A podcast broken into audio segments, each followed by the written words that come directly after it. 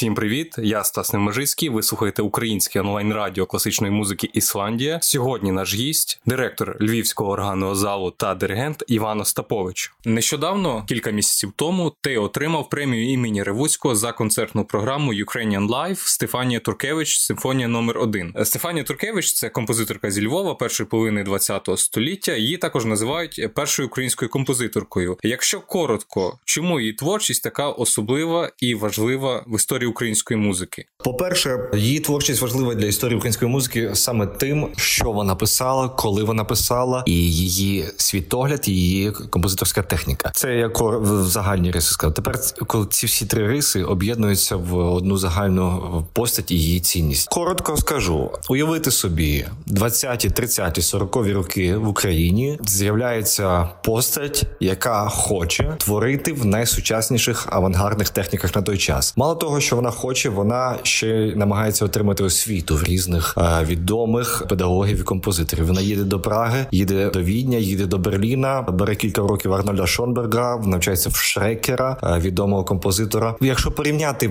той процес музичний, який відбувався в Україні в той час, то вона сильно від... вибивається саме цим із того загального процесу. Зокрема, наприклад, композитори на Галичині творили в той час в такому пізньо-романтичному стилі. Е, найбільш авангардний з них це е, Василь Барвінський. Це такий пізній романтизм з е, налетом імпресіонізму, чи там якимись зі своїми, можливо, з фольклорними вкрапленнями. Туркевич повністю вибивається цього ряду. Чи скажімо, навіть композитори всеукраїнського масштабу, такі Кривуцький і Лятошинський, це все одно є наслідок пізнього романтизму. І а Туркевич вибивається цього ряду. Немає. Я не можу знайти поки що іншого композитора, який би так цілеспрямовано в той час в українській музиці хотів творити в новаторських техніках, хотів іти вперед, хотів постійно нового і нового і нового, стилістично, мотивно, естетично нового. До цього також треба додати особливий творчий світогляд, особливо її естетику, в тому, що вона майже ніде, майже ніде в неї не проявляється стрис романтизму, тобто вона підсвідомо старалася позбутися романтизму як стилю взагалі. Мені важко знайти іншого композитора українського, який тобто вона була ідеологічно спрямована саме на сучасну музику, яка була в тренді в Європі в першій половині, першій третині ХХ століття. Тобто, те, що вона вчилася у Шонберга і Шенкера, не пройшло даремно, і вона повністю відмовилася від усього романтичного. Це важлива історія, тому що, наприклад, і Ревуцький, і Лятошинський, і багато інших композиторів вони також починали з чогось модерного, що сучасного, те, що було абсолютно в тренді європейському, але через совєтську владу воно все якось переглушилося. А у Туркевич, зокрема, від того, що вона в Галичині жила, на Галичині, а потім в Європі, тяглість ця модернової музики вона продовжувалася. Так, але тут ще такий момент, що в її середовищі, в якому вона виросла, воно було абсолютно іншим. Воно було типово романтичним, типово і сповідувало сповідувало романтичні ідеали, все середовище. Якщо проглянути концертні програми, наприклад, Львова Галичини, різних середовищ польського, єврейського, українського, все середовище Львова і Західної України Галичини було тоді модно. Тоді було це пізній романтизм. Це було тоді модним. Вона від самого початку, вона навіть навіть ранні її твори, які є збережені в рукописах, вони не пізньо романтичні. Вона від самого початку сповідує той ідеал нового йти вперед сучасного, сучасного, сучасного, сучасного. Вона навіть в одному з своїх листів пише, що я мушу е, майже дослідно переказую. я мушу рухатись вперед, мушу знайти в музиці що найновіше. Це було її ідеал. Тобто вона не відходила, вона не не починала з е, романтизму, потім нібито від нього відходила. Від самого початку, хоча вона не говорила, що вона заперечує пісні романтизм, так вона не вона не боролася з ним. Вона з самого початку для себе іде е, таким новатором авторським способом. Взагалі, з сучасною музикою першої половини ХХ століття, особливо з першою третиною, є проблема через те, що ми вже були в парадигмі радянського розуміння музики, взагалі світу. Сучасної музики в нас фактично не було як у світі, але ця музика сучасна українська вона була фактично в еміграції. Е, був е, Юхим Голошев, який до Шонберга придумав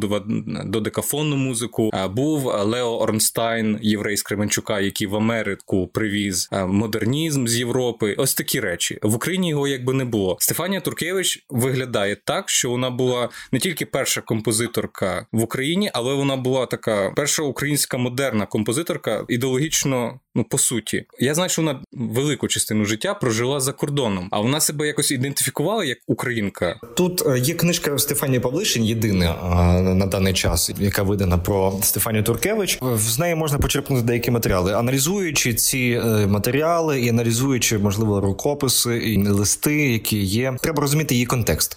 Вона походила із родини священників. На Галичині це така поширена поширене явище. Дуже багато композиторів були священниками чи походили з родин священником. Це зрозуміло, тому що отримати якусь освіту і було можливо тільки будучи в отримати в духовній семінарії чи стати священником. Це був єдиний фактично спосіб для того, щоб ну не бути просто робітником, а якщо піднятися на інший статус, і це середовище, цей клас е, священників, і він був єдиним так помірковано незалежним від е, інших. Ну тобто, українське середовище це було єдине прогресивне середовище на Галичині. Вона з самого початку себе усвідомлює українка як українка. Вона е, була свідома того, що вона є українка, і вона була свідома того, що вона пише саме українську музику до кінця життя, аналізуючи листи, які подані в монографії Стефанії Павлишини про Туркевич, аналізуючи ці листи, вона говорить про те, що вона українська українка, вона пише українську музику і пише для українського середовища. Вона про це чітко говорить. Вона ніколи вона завжди себе усвідомлювала усвідомлювала українкою, як на Галичині, будучи, як в еміграції, завжди усвідомлювала, що вона українська композиторка і творить для української культури. Але окрім Стефанії Туркевич, якщо так подивитися на кінець 2020 року, і взагалі на впродовж цього 2020 року, у вас були програми в органному залі, і в тебе ти як диригував е, творами Романа Сімовича, Придаткевича, Антіна Рудницького і твори Людкевича, які до того якось або не звучали, або звучали дуже і дуже давно. І цих композиторів я можливо навіть деяких і не чув, що вони навіть є.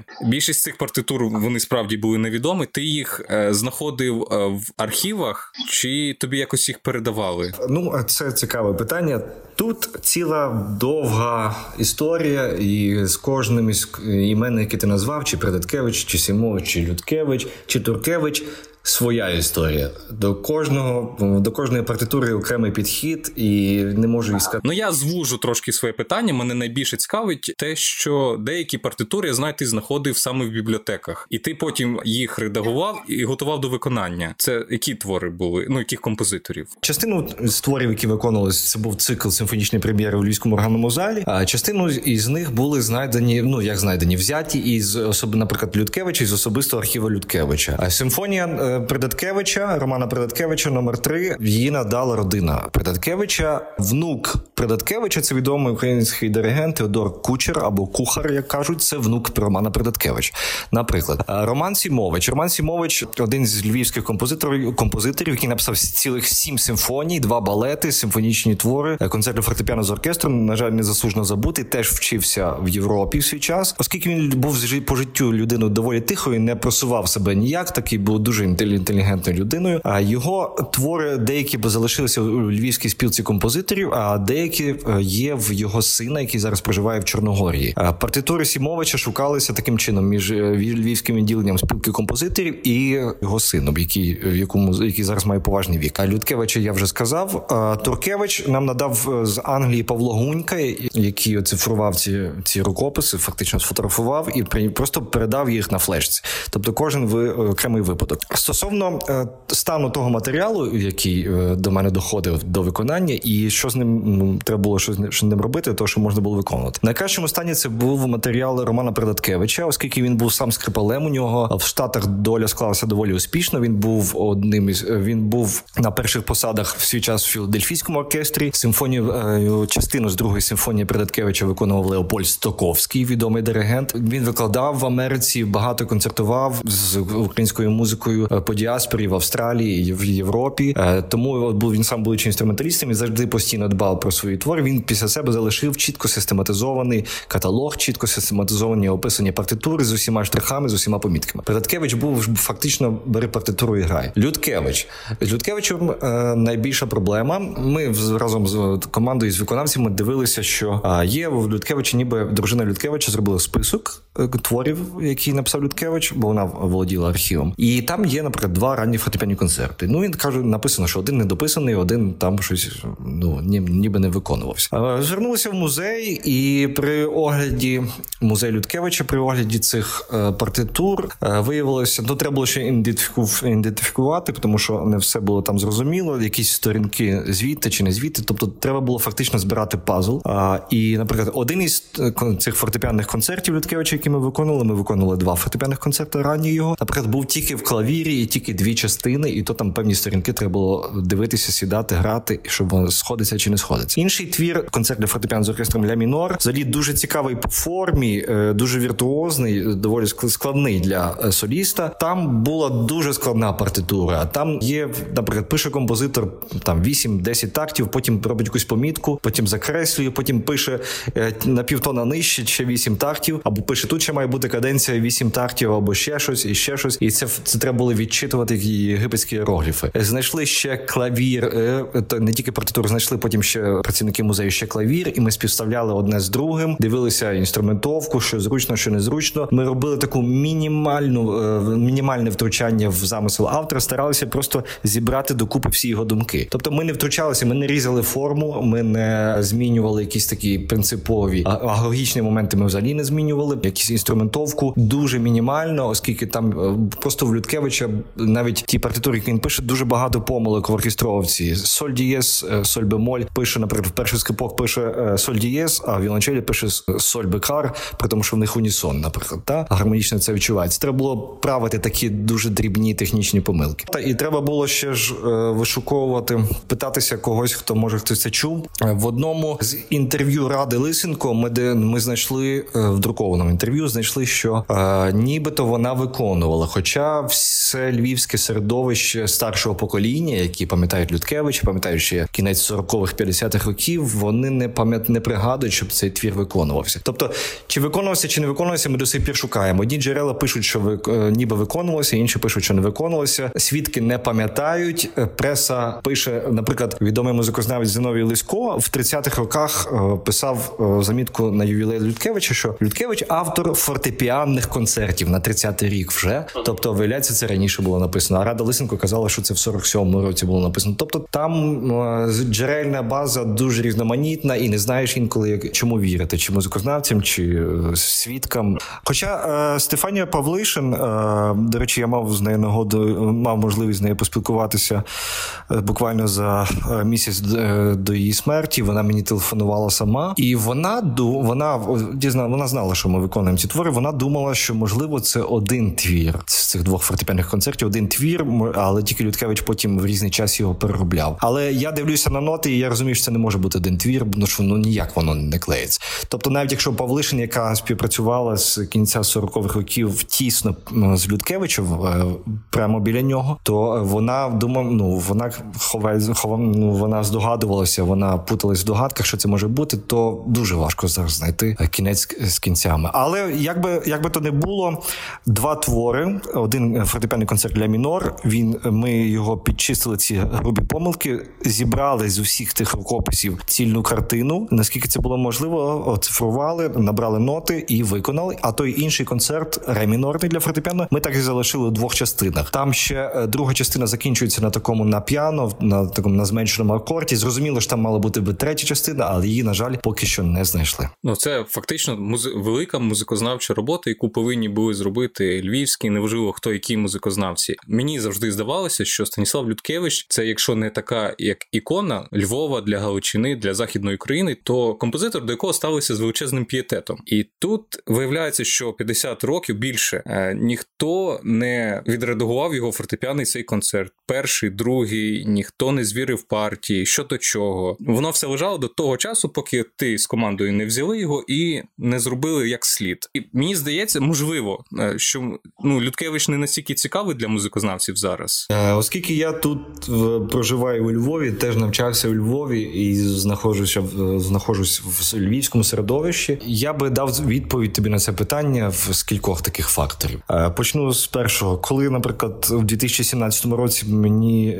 ми викон у нас був перший Людкевич Фест, і завершальний концерт був з симфонічних творів Людкевича. Ну, ми підібрали програму, і коли я прийшов на першу репетицію з оркестром, ну не буду говорити з оркестром, з яким саме, але думаю, це буде зрозуміло. У Львові це не було з нашим фестивальним оркестром. Коли я поставив бібліотекар ноти на пульти, виходжу я, молодий диригент. Ну зрозуміло, молодий диригент в е, старого досвідченого оркестру завжди так сприймається зі скепсисом. Я до цього був готовий, але момент я починаємо репетиції. Ми виконували чакону для симфонічного оркестру. Е, це один з пізніх творів, написані в 70-х роках. Людкевичем уже дуже в 90 років, 90, фактично 89-90 років йому було, коли її писав. І граємо, граємо. Я зупиняю. Ми там навіть помилки виправляли вже по ходу в партіях, бо в партіях було багато. І Я чую там концертмейстер Руський Пок говорить: ой, знову це скільки що за що за музика така? Що за о, каже, а тут якесь місце нормальне, а то Людкевич, тут ну що за музика? Це це тобі говорить про середовище. Ем, я не говорю, що всі так сприймають, але на загал так воно ще до сих пір цей стереотипік є. Те, що зовсім зневажливо, бо якщо запитати е, музикантів, то вони ні, вони не скажуть нічого зневажливого. Але коли починають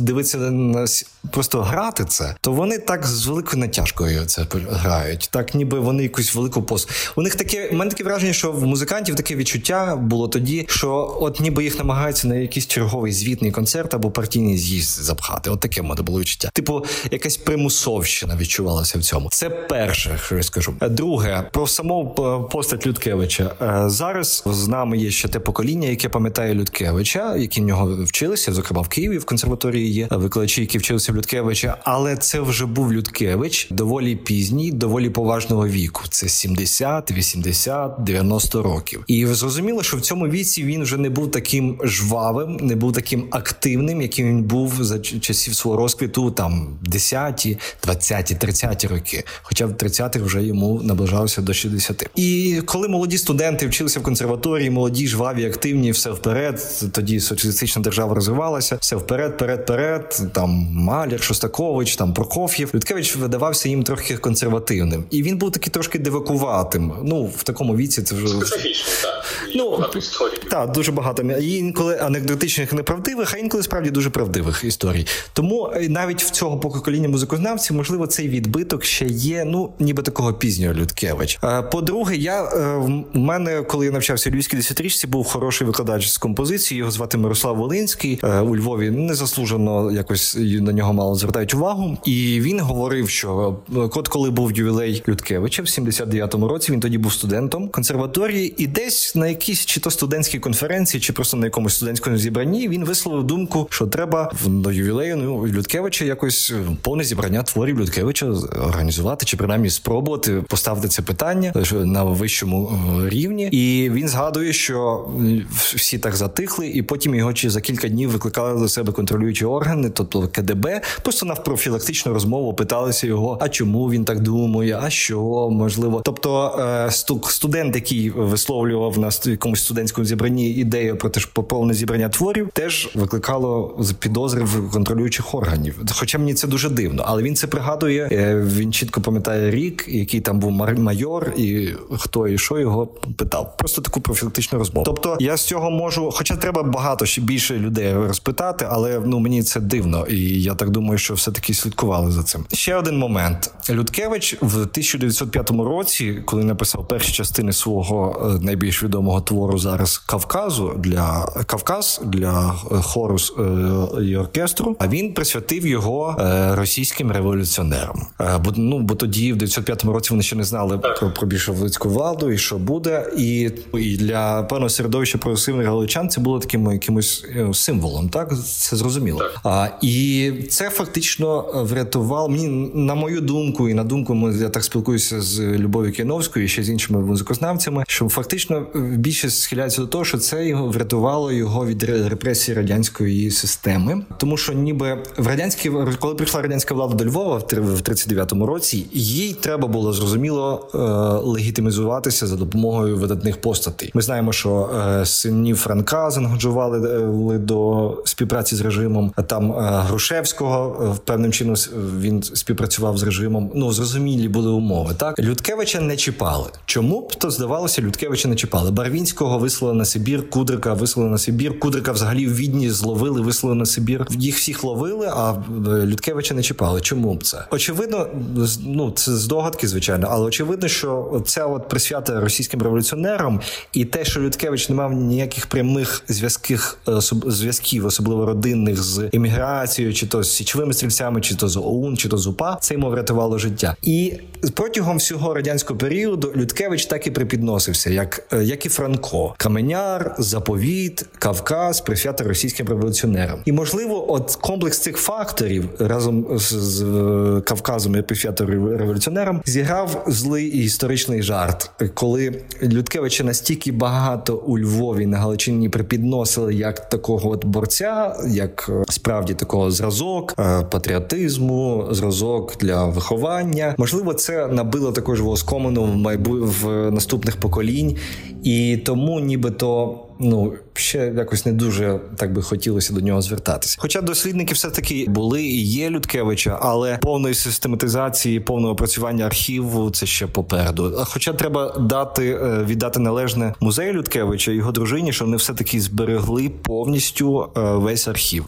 Тому що ми знаємо у Львові, наприклад, був приклад такого польського композитора, е, який жив у Львові. Тадеуш Маєрський такий був разом з Кофлером. Вони займалися додекафонією. Після смерті Кофлера, ну Е, після смерті Кофлера один із партійних номенклатурщиків, який був причетний до консерваторії, йому дуже приглядівся будинок е, після смерті Мадєрського. Перепрошую, йому дуже приглядівся будинок, в якому жив Маєрський, і фактично цей будинок потім почав належати одному із партійних е, номенклатурщиків. А що сталося з архівом, невідомо. Та і певне середовище теж боялося, щоб не було такого з Людкевичем, щоб буде там якийсь партійний бонза, то мені цей будиночок і і все добре. А що з архівом потім десь збирай потім по смітниках чи ще щось. у зв'язку з Кавказом. Згадав ще один е, фрагмент зі спогадів Юрія Шевельова, українського мовознавця, філолога видатного. Він згадував, що він, коли був у Львові під час Другої світової війни, коли ще була у Львові німецька адміністрація, в оперному театрі здається проходив концерт, і там виконували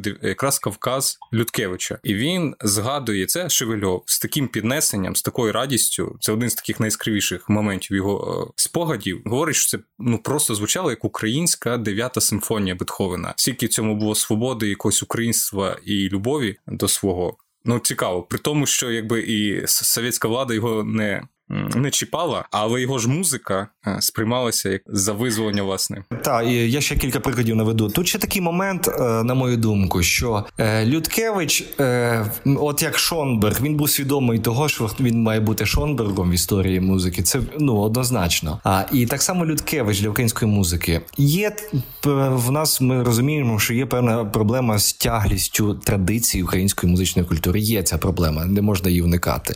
А, І Людкевич це також дуже чітко розумів. Скільки музикознавчих праць, скільки виступів, скільки заміток в газетах він писав постійна громадська діяльність, і, і Людкевич хотів все таки поповнити ту частину нашої музики, якої не вистачало на його думку. Тим більше, що він був таким явним вагнеріанцем. Є навіть така теорія, що в принципі національна культура не може скластися, поки вона не пройде е, фазу романтизму. Мені здається, що ці роздуми в Людкевича теж були, і він така його місія була. Я думаю, він і розумів, що місія заповнення цієї лакуни традиції української музики. Грубо кажучи, він закрив цю дірку романтичної української музики симфонізму саме романтичного. Так, саме симфонізму, саме симфонізму з симфонічної музики, тому що знаємо, що хорової музики у нас дуже багато, вокальної музики дуже багато. Камерною музикою трохи трохи менше було в той час, трохи менше писали. З симфонічною музикою взагалі дуже складно в той час було, тому що були звичайні проблеми е, інфраструктурні, тобто як це виконати. А навіть є листи, є переписка Людкевича і Барвінського. Ще е, це от початок ХХ е, століття, коли їх тільки відкрив Львові відкрили інститут Лисенка. Що от там Барвінський вчився в Празі написав українську е, рапсодію і пише до, до, Людкевича, що може виконати. Людкевич теж каже, треба виконати, але вони не змогли виконати з симфонічним це оркестром. Потім е, є згадки в пресі, що вони це виконали на два роялі. Тобто були вони жили в складних умовах і намагалися зробити все, що могли. Так. плюс до Людкевича я би також хотів додати, що ми, на жаль, знаємо в публічно дуже маленьку частину творчості Людкевича. Багато музикознавців, в тому числі Павлишин, е, говорила про те і говорять деякі музикознавці, музикознавців е, про те, що Кавказ це є вершина творчості Люткевича. Що далі е, ну і ці твори вже не були такими яскравими. Він не створив творів такого зразка, творів такого і такої індивідуальності, тобто таких яскравих творів, які би ну не були просто епігонськими. Так дехто так до сих пір вважає, але е, ми забуваємо той факт, що більшість музикознавців не бачили в очі. Ну я не не, не буду лукавити, якщо скажу, нехай ніхто не ображається. Не буду що більшість музикознавців не бачили в очі всі його, наприклад, 11 симфонічних поем, а, чи 11 симфонічних поем. А, це три три фортепіанних концерти, один скрипковий концерт. Е, є сюїти для камерного оркестру, три симфонії, е, дві повноцінних і одна симфонієта. Ну хто знає, що у Людкевича три симфонії, 11 симфонічних поем, три е, інструментальні концерти. Та і ну оперу, яку він не дописав, але є цілі картини з опери є написані. Як можна говорити про якийсь цілісний образ, коли в принципі навіть до більшості цих симфонічних поем деколи важко ноти дістати? Так ну от я ж вас власне про це і питав, що, начебто, і е, всі відносяться з Людкевичем, а по суті, той нот ніхто й не бачив. Я ще хотів відзначити, дуже цікаво виходить така часова асиметрія. З одного боку, живе Людкевич в 20 столітті, який заповнює лакуну романтизму, і одночасно ж з ним живе Стефанія Туркевич, яка творить зовсім ну, модерну музику. Я ж просто хочу, просто щоб усвідомити собі, наскільки це е, такий зріз дуже цікавий, що Дмитро Шостакович помер, якщо не помиляюсь, в 1974 році, так Людкевич помер в 979 році, тобто е, ще пізніше, коли Стравінський помер в 60-х роках, е, Шонберг, Рахма він пережив всю цю стару, ну все це варіння технічне, все весь пісній романтизм він фактично пережив і залишився вірним своїм традиціям. Попри те, що біля нього писали зовсім інше, він все одно цілеспрямовано працював в тому, йшов тим шляхом, який він собі обрав. Це точно не творча неміч, е, бо я розумію, що можна так сприймати. Просто доля йому виділила таке довге життя 100 років. Так, в принципі, він за своєю стилістикою це мав би бути кінець 19 початок 20 століття, якщо я маю право так сказати. Але так воно є. Це Ріхард Штраус, Ріхард Вагнер, так за своєю стилістикою. Хоча там де в пізніших є такий соціалізм, все таки бо мусів, бо на спілці композиторів не затверджували, якщо там деякі моменти не було. Разом з тим Туркевич є. А треба ще згадати тих композиторів і ролу іншої культури, наприклад, єврейських і е, польських композиторів. Юзеф Кофлер, який в принципі фактологічно він в принципі в першій світі почав викладати е, додекафонічну техніку, техніку декафонії в учбовому закладі. Він її викладав ще в е, в кінці 20-х, початку 30-х років, будучи професором консерваторії Галицького музичного товариства. І до речі, про Людкевича і про цей весь зріз цікавий факт. Є є така невелика брошурка Мирослава Антоновича, який був також учнем Людкевича, який згодом емігрував. Не пам'ятаю точно роки, десь в 40-х роках він емігрував. А він згадує це така. Мені здається, от е, хто хоче про Людкевича почитати, найживіша така монографія, найживіші спогади про Людкевича, такі жва, е, ну справді такі замальовки з життя. Це Мирослав Антонович е, називається Станіслав Людкевич. Він просто описує такі побутові моменти Людкевича, і він Антонович в одній з частин там говорить про те, що було виконання Кавказу Людкевича здається, в 30-х ще роках в залі Галицького музичного товариства, на якому був присутній Юзеф е, Кофлер, той самий додекафоніст. І Антонович каже, що він був свідком, як Кофлер підійшов до Людкевича і привітав його з дуже хорошим твором. Тобто, як це все вкласти, мені важко зрозуміти, але от такий котел різноманіття все таки тут вирував Львов. Можливо, почитати таку велику велику роботу. Власне про це все середовище композиторів, які там жили, і якось щоб для себе самому теж це вкласти, як це все в одній маленькій Галичині могли порядковуватися такі різні, зовсім магістрально різні процеси. Я думаю, що е, на, на жаль, на даний момент такої монографії чи такого дослідження великого комплексного багатотомного немає, де були би перелічені всі джерела, вся преса, спогади, мемуари, архіви. Немає. Я думаю, це все ще попереду, але це потребує дуже великої кропіткої роботи. Е, ми не згадали. Ми згадали про композиторів, про дослідницьку роботу, але ж ці твори у вас завжди виконує один оркестр, проектний Ukrainian Festival, е, Український фестивальний оркестр. Так, е, це проектний оркестр. Ваш, так як ви говорили в нещодавньому інтерв'ю, він працює від проекту до проекту. Чи там сталий склад музикантів, чи у вас є якийсь сито відбору для кожного проекту, для кожного твору, програми, можливо? По порядку розповім все. Оркестр е, нами був е, заснований в 2014 році, і зрозуміло, що з 14 по 21 рік це вже більшість інших музикантів ніж ті, що були в 2014 році. Це ну зрозуміло. Багато до речі, музикантів повиїжджало за кордон зі Львова, і це такий фактор. Це інша тема. Зазвичай як відбувається в нас в оркестрі? У нас є стабільний кістяк музикантів, перевірених часом, перевірених грою, є їхніми технічними якостями, як музикантів, яких ми запрошуємо. Ми наперед говоримо. Наприклад, на наступний рік в нас попередньо заплановані така-то, така-то кількість проєктів. Звичайно, це залежить також від грантів, від різної фінансової підтримки. Не все виходить, як би то хотілося, але більше все таки нам дається реалізувати. І наші музиканти, які ми з ними співпрацюємо, ми попередньо повідомляємо про періоди і коли будуть які проекти. І коли ми приходимо ближче до дедлайну, call to action всіх музикантів, які з ними нами співпрацюють, і ну і звичайно, що інколи деякі заміни відбуваються, але зазвичай останні два останні два роки це е, один той самий кістяк, який е, ну коливається в межах е, до 10 людей. Коли обираєш музикантів для свого оркестру, що найголовніше, я розумію, там є технічна технічне оснащення музиканта, чи є головними якісь людські фактори, чи вони якось помічаються при відборі музикантів? Тут є один плюс такого оркестру. Зрозуміло, що це не інституційний оркестр, але є один плюс. Наприклад, якщо це був би оркестр інституційний, який всі працюють на зарплату, на постійну на ставку, треба де рахувати норму трудодні, то скажу прямо, звільнити музиканта майже неможливо згідно нашого законодавства. Це дуже складно і дуже довго. І це завжди дуже такий непростий процес. В цьому ж випадку, в нашому випадку, проектного оркестру, самі музиканти, яких ми запрошуємо, вони розуміють, що е, як тільки з'являється е, ну значна технічна недосконалість, чи з'являються внутрішні тертя між колективні, з інтриги закулісні. Ну мені це видно, і Тарасові думку це видно. Це зразу відчувається. І то у нас є дуже простий е, запобіжник для цього. Наступного разу ми цього музиканта просто не запросимо на контракт. Тобто, в такі речі, звичайно, е, дуже важливим, е, крім технічного фактору, тобто самого музиканта, його рівня музиканту, є і те, як людина вміє бути, вміє жити, функціонувати, працювати в колективі.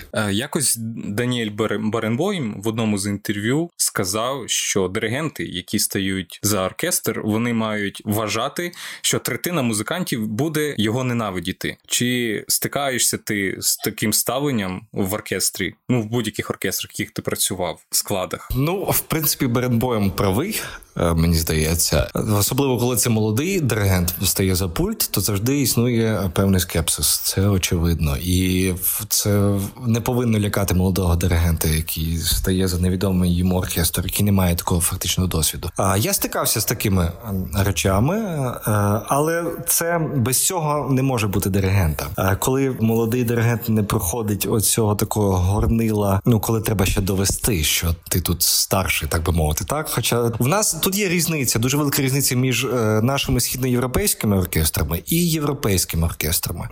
Наприклад, є певний рівень оркестрів, які не дозволять собі такого ставлення, наприклад, Німеччини, вони не дозволять собі такого ставлення. Вони зіграють все, що потрібно з однієї репетиції, виконають всі зауваження. Ну вони потім зроблять собі висновки на внутрішній своїй раді та мистецькій раді, але ну вони не подадуть виду навіть, що вони тебе зневажають, чи вони мають до тебе якісь претензії. Та а, наші оркестри українські все таки мають тенденцію цю радянську трохи до того, що нехай не музиканти з оркестрів не скажуть, що я такий поганий, так що таке погане говорю. В нас ментальність оркестрового музиканта все таки залежить від того, як його виходить школи. У нас всіх починаючи з музичної школи виховують як солістів, як всі мають бути видатні, всі на сцені, всі всі от діти вже з першого класу починають грати гами, так ніби їм все життя ті гами і треба. Коли людина не стає солістом, стає в оркестр. Чомусь в оркестрі дуже багато музикантів. Молоде покоління вже трошки по-іншому зараз, але дуже багато музикантів, які в оркестрі, вони так ніби плекають якусь велику надію, що вони в принципі солісти, але вони ж тимчасово грають ще в оркестрі зараз, бо така доля, таке життя, так і все життя грають в оркестрі, і незадоволеність життям там виникає. Е, тому наші оркестри, е, які в нас в Україні, не всі, повторюсь, не всі, е, але деякі мають таку тенденцію, що в Україні вважається хорошим диригентом той, хто прийде, накричить, суворий, накричить, скаже по суті, буде говорити, що ти поганий, ти поганий, ти поганий, ти поганий, і тоді оркестр після репетиції йде між собою. Так, так, так. І тоді оркестр після репетиції між собою йде на перекур, і там уже о кажуть, от диригент. Так, так. Я не скажу, що ну тут не не можна говорити, що такі в нас погані оркестри, така погана ментальність. Це відбиток часу, це люди, це наше суспільство середовище. Це якась можливо, може якась і наша східноєвропейська така тенденція, традиція навіть, але це кардинально відрізняється від тих оркестрів, які є в Європі. І я думаю, що Беренбойм е, то сказав, що е, в тебе 30% не будуть недавидіти, але знайти в Європі оркестр, який би тебе так сильно ненавидів, як може ненавидіти оркестр український, мені здається, дуже важко.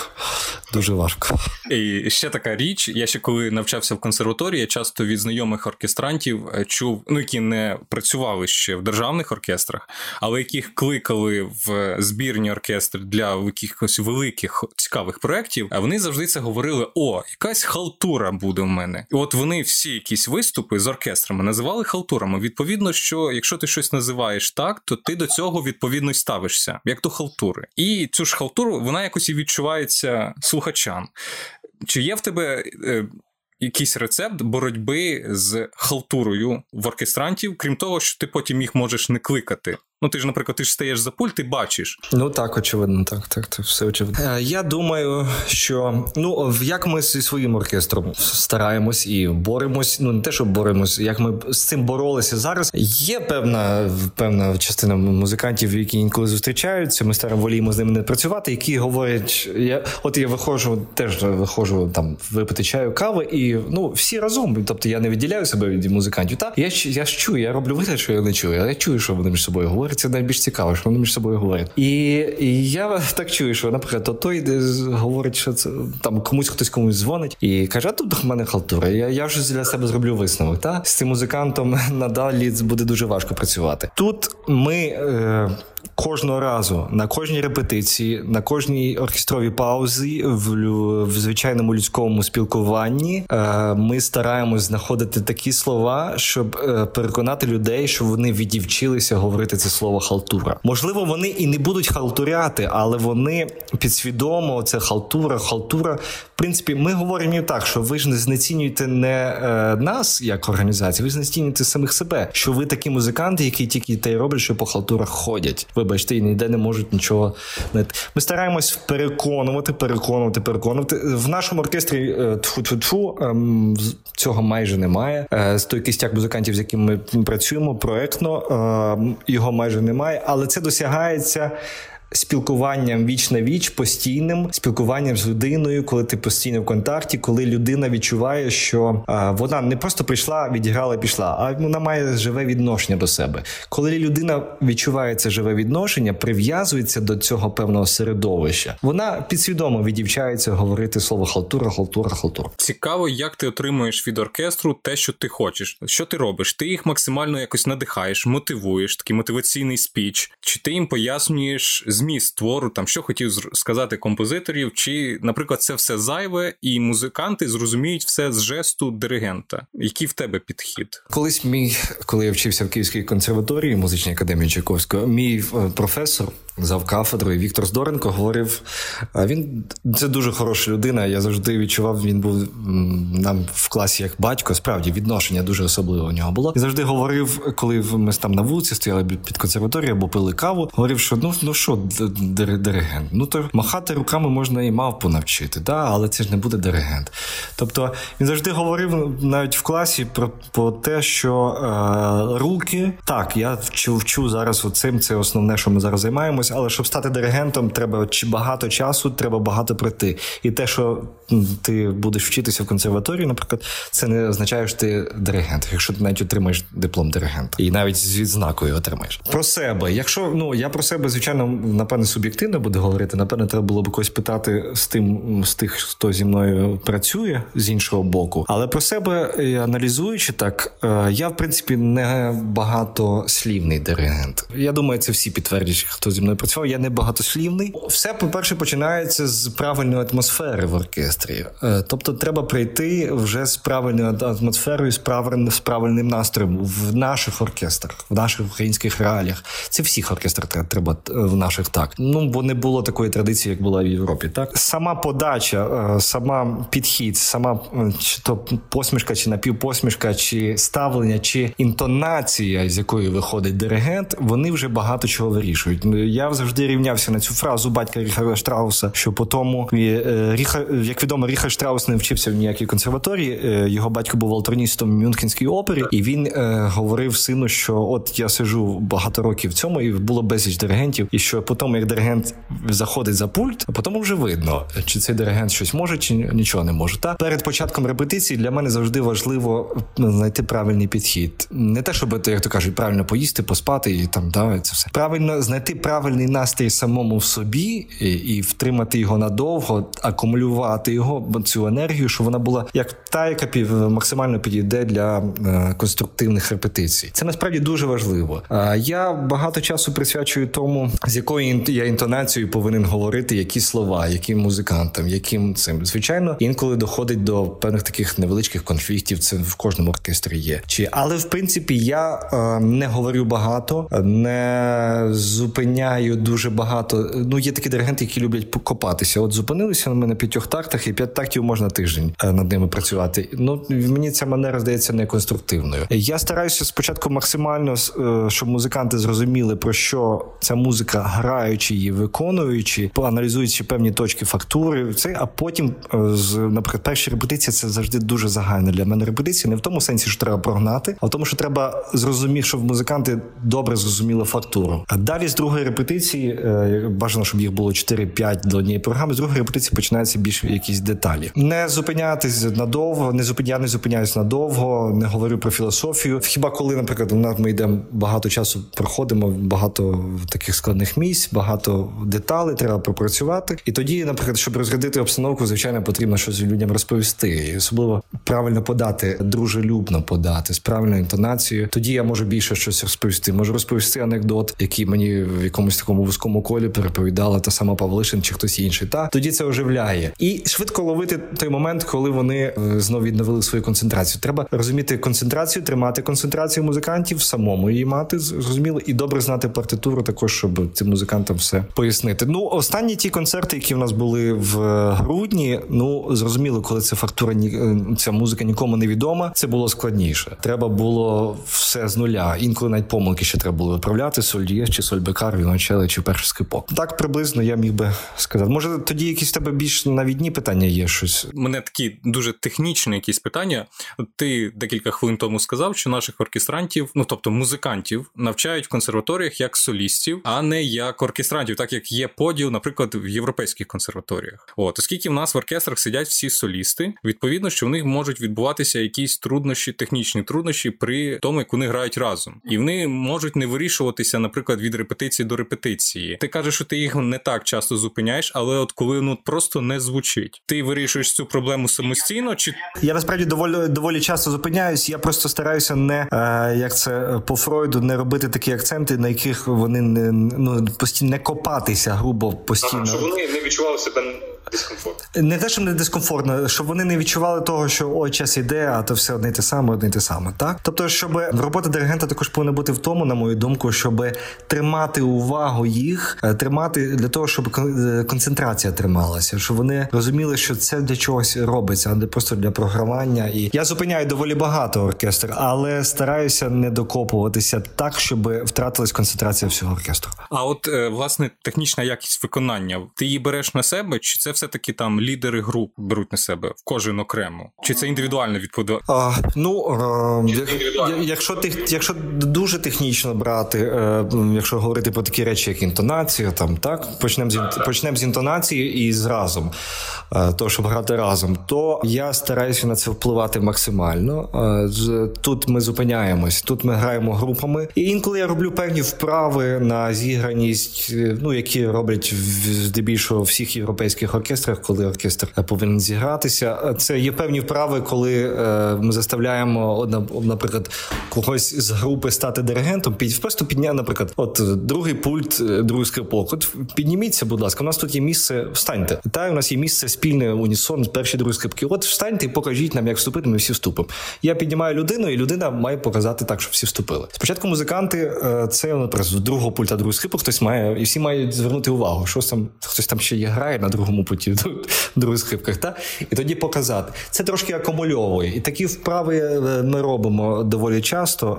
Це для того, щоб зігратися. Інтонації я стараюся радитись з концертмейстером по аплікатурі, по тому, що зручно, незручно. Бо буває, наприклад, Людкевича були просто незручні місця, які не грають, треба було щось вигадувати. По штрихах я раджуся з концертмейстером перед репетицією, так щоб е, не зупиняти запуск дурних балачок е, весь оркестр. І тоді, знаючи вже що і як, які там деталі, нюанси можливі, ми вже саме це разом з групою попрацьовуємо. Я все таки до цього ставлюся уважно. Звичайно, ну буває в житті, буває різне. Буває, що можливо не все вдається. Тут я би ще хотів звернути увагу, що а, якщо уважно, ні, ну просто ніхто не звертає увагу на якість інструментів. Е, в ніхто в не звертає увагу на якість інструментів в тому плані, що е, в нас кажуть, оцей оркестр хороший, це поганий, це такого рівня, це такого рівня. Але однією з цих причин є якість інструментів, і особливо не в духових, а в струнних. Е, порівняно з європейськими країнами якість струнних інструментів е, в наших українських оркестрах вона на порядок нижча. Це треба розуміти. Ми повинні розуміти, щоб український оркестр звучав як берлінський оркестр. Тут потрібно не тільки кваліфікованих музикантів такого рівня і традицію в 150 років, а потрібно, щоб також і інструменти були хороші. Коли, наприклад, наші музиканти їдуть на прослуховування в європейський оркестр, е, їх першим ділом питають, який в них інструмент, і є в Європі цілі фонди, які позичають хороші інструменти струнні. Тут цей нюанс е, дуже важливий. І розуміючи про те, що рівень е, струнних інструментів, самих інструментів в Україні десь сильніше, десь десь слабше, але не такий сильний, як в Європі. Треба шукати штрихові якісь певні речі. Треба шукати там деталі права рука в струнників. Там ну треба балансом, треба старатися якось по іншому це вибудувати. Тобто, маючи е, біля себе, якщо мати Страдіварі і Аматі, навіть з гіршим рівнем музикантів, вони все одно будуть звучати краще, ніж музиканти, які ну грають краще, мають технічний вишкіл кращий, але з гіршим рівнем інструментів. А і тут ще є, до речі, дуже багато таких серед диригентів. Ну кваліфіковані диригенти це розуміють, але серед початкових диригентів особливо є така річ. Е, стає молодий диригент без такого великого досвіду, починаючи хороший, все добре, розумний, все правильно знає, що зробити. Починають там налаштовувати, строїти акорди, кажуть музиканти, і строять там, наприклад, духові е, духові підструнні. І ну в кожному місці, звичайно, кожному окремій фактурі це по-іншому. Але, наприклад, не можна строїти в певному типі фактури, наприклад, е, духові підструнні. Треба навпаки, щоб струнні під духові. Наприклад, коли на піано в струнних завжди є тенденція на піано трошки нижче, і таке таке, але ж дуже багато людей думає, що о, це ж духовики фальшиво грають. Насправді ні, це ледь чутно, але коли на піано немає повного контролю правої руки смичка, тоді інтонація трошки занижається, і таке враження, хто хто винен? Ж духовики, вони ж фальшиво грають. Насправді ні, винні струнні. Тобто тут є певні стереотипи е, професійні, які ще витають в нашому українському професійному середовищі, такі чисто фахові, які допомогли би розуміння їх допомогло би е, краще вибудовувати якість звучання оркестру. Так багато неочевидних якихось факторів. Якщо слідкувати за твоєю діяльністю, можна зробити такий висновок, що Іван Остапович це диригент, виконавець, який ну виконує українську музику ХХ століття спеціалізується на тому, що викопує, дістає давно забуті і невідомі твори української музики. От таке питання: а ти виконуєш цю музику, тому що вона тобі щиро подобається, ти в неї закоханий, чи тому, що це твій обов'язок, ти відчуваєш перед собою, що ти повинен грати, наприклад, не Малера, як всі великі там диригенти, а от тебе є обов'язок як українського диригента там діставати ось ці партитури. Е, я розумію, я собі теж таке питання задавався. До речі, Малер це мій улюблений композитор. Насправді, е, ну і ми, до речі, Малера виконували е, на в, в Львові два роки тому була річниця зі закриття Янівського концтабору. Ми там виконували першу і третю частину з шостої симфонії Малера. Тобто і Малера я теж диригую. Я не не хочу говорити, що це моя місія, бо ну це я тоді собі звужу певний свій власний ореол і звужу своє власне мислення. Мені ця музика, яку е, ми виконуємо, робимо які проекти ми робимо. Мені справді видається дуже цінною, але цінною не тільки словами, що от це цінність для культури,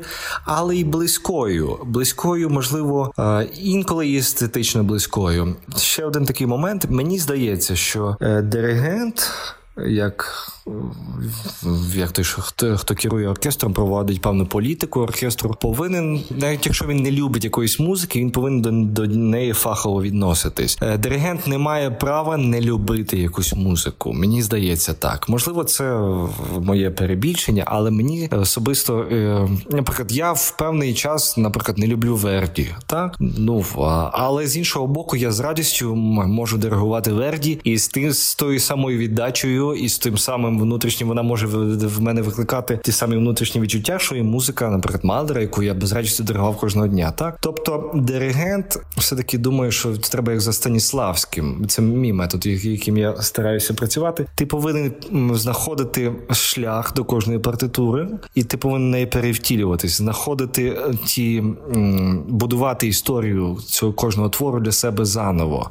Е, що як і тому я в цю всю українську музику, яку ми виконуємо, дуже щиро. Ну вона мені щиро насправді подобається. Наприклад, Придаткевич, е, симфонія номер 3 Я взагалі вважаю, що е, це композитор рівня Лятошинського, і можливо в деяких моментах навіть цікавіше ніж Лятошинський, зважаючи на те, який час писав Лятошинський, і в які ну що вони писали в один той самий час. От це не моя місія виконувати цю музику. Я не задаю, не кажу собі, що от я Іван Остапович в один момент вирішив. Ми з командою і з Тарасом Демком вирішили, що тільки це українська музика, і все, і ми будемо йти сюди і здобудемо ордени. Так, наприклад, та ні, це ну неприродньо для мене, неприродньо для нашої команди. А, Вона мені ця музика справді щиро подобається і. Мені, коли, наприклад, я навчався в консерваторіях, мене завжди оскільки я також закінчував композиторський факультет у Львівській консерваторії, я також зараз уже менше пишу, бо фактично не вистачає часу на концентрацію. Саме для цього це потрібен інший час. А завжди по своїх власних відчуттях мені було дуже важко. Знайти для себе, от як, наприклад, як, як, як композитор, знайти на що мені опертися в своїй національній музиці. Я ж звідси. Я ж якби я не хотів, куди б я не виїхав в Штати, в Австралію, в Гімалаї, в Німеччину. Все одно я буду мислити тим, е, де я народився, де я виріс. Як би то не було. Навіть Стравінський мислив тим самим середовищем, звідки він походив. Це від залишає відбиток, і і це думка, коли я навчався ще на композиторському факультеті у Львівській консерваторії. На що я повинен опертися у своїй національній музиці? Е, ніби мені і цього не вистачає, і це мені щось не дуже подобається. І це я не можу з цього взяти приклад, бо там є певні недоліки. Е, а виявляється, в нас насправді дуже багато музики, про якої я тоді не знав, і про якої е, про яку навіть наші відомі композитори чи відомі музикознавці не знають. Не через те, що вони такі погані, тому що от чому вони не знають, а через те, що були такі історичні реалії. Так склалося, що не можна було, це замовчувалося. І люди виросли на тому підґрунті, які давали можливість радянська епоха. Ну і зараз це треба повертати. Я впевнений, що, е, наприклад, якщо б 10 чи 12 років тому я послухав Придаткевича, чи б я послухав Туркевич, про тоді 12 років тому про Туркевич взагалі нічого ніхто не знав, що якусь музику. Ну що за композиторка? Я б послухав Туркевича, я б зрозумів для себе, що це це це набагато це дуже цікава композиторка, і не тільки естетично, і не тільки через те, що треба любити українську музику, а тому, що вона пише дуже цікаво. Вона е, глянути на її техніку, глянути на її естетику, як вона розробляє матеріал, яка її форма. А і це мені не потрібно вже буде йти до Шрекера, а дивитися на німецьких композиторів авангардистів, до австрійських. Я можу це частково знайти гімнашію в своїй вітчизняній музиці. Тому, можливо, я для себе підсвідомо, я зараз з тобою говорю про це. Думаю, можливо, я для себе підсвідомо заповнюю те що мені не вистачало в той час, коли я намагався вібрати в себе якийсь той навчальний час, коли вчився консерваторії. Ну, от така довга складна відповідь, не знаю. І на завершення нашої розмови давай пофантазуємо, що ти стаєш очільником, наприклад, е, королівського оркестру концерт Гебау у Нідерландах, і в тебе є можливість, ну якщо не формувати повністю репертуар, оскільки там вже є своя традиція, система, але в тебе є можливість як головному диригенту, очільнику пропонувати і от нехай це буде п'ять творів українських композиторів, які увійдуть там в програму концерт Гібалу на цілий сезон. Щоб це були за твори? Точно я можу назвати це третя симфонія Романа Придаткевича. Я в якості цього твору впевнений на 100%. І е, також поки що я мало дослідив ранню творчість Юлія Мейтуса, але є в архівах. Я вже дещо познаходив е, його твори, які він писав до театру Леся Курбаса. І мені здається, що е, в нього є навіть ці механістичні твори. Мені здається, ні, здається, його твір можу помилитися. Здається, називається на Дніпро Гесі. Цей твір. Мейтуса, ранній такий твір. І я би я впевнений, що цей твір би е, добре був сприйнятий і був би такою особливою родзинкою. Цей, цей твір я би хотів виконати. Другу симфонію Лятошинського, не третю, а саме другу. Е, я б точно включив е, симфонію для подвійного струнного оркестру Стефанії Туркевич. На жаль, її ще поки що ніхто не чув, чув тільки я, бо у мене є рукопис і є електронна програма, яка набирає ноти, тільки в загальному. Я в загальних рисах чув. Симфонія симфонія для подвійного струнного оркестру Стефані Туркевич. Я би замовив якийсь твір або в Олега Безбородька, або в Сергія Пелютікова. Ну і звісно ж, в тебе крутий оркестр концерт Гібау, у тебе є можливість виконувати все, що завгодно, всю будь-яку світову найкращу класику. Нехай там три твори, просто цікаво, що б ти грав, якби в тебе був під руками оркестр, установа, і тобі не потрібно ні про що піклуватися, ні про що. Просто задоволення диригувати музику, яку ти любиш. Ну от якби ти назвав інший оркестр, я би можливо по-іншому поставився. Я хотів сказати Малер, але я розумію, що е, Малер і концертібау це певна традиція, і щоб туди йти з Малером. Ну ну я власне та... і згадав про Малера і про Малера концерт Гібауса. Е, добре, симфонія в трьох частинах. Е, це точно був би Стравінський, особливо симфонія в трьох частинах, і всі його твори Октет, концертіно для фортепіано і оркестру в пізні його твори. Ну от це точно Стравінський, однозначно. Мені цікавий Айвс, до речі. Айвс я би точно ну, Айвса взяв би і ще щось. Ну, каверзне питання ти задав. Ну, Айвс Стравінський. Ну, добре, Малер, бо я без нього все одно мені важко без нього обійтися. Ну було б гарно почути Малера Концертгебау у твоєму виконанні, в принципі, як і всю українську класику. Добре, дякую тобі, Іване, за розмову. Нагадуємо нашим слухачам, що ви слухали розмову з українським диригентом, очільником львівського органного залу Іваном Остаповичем. Дякую всім за увагу. Слухайте гарну музику. Всім па-па.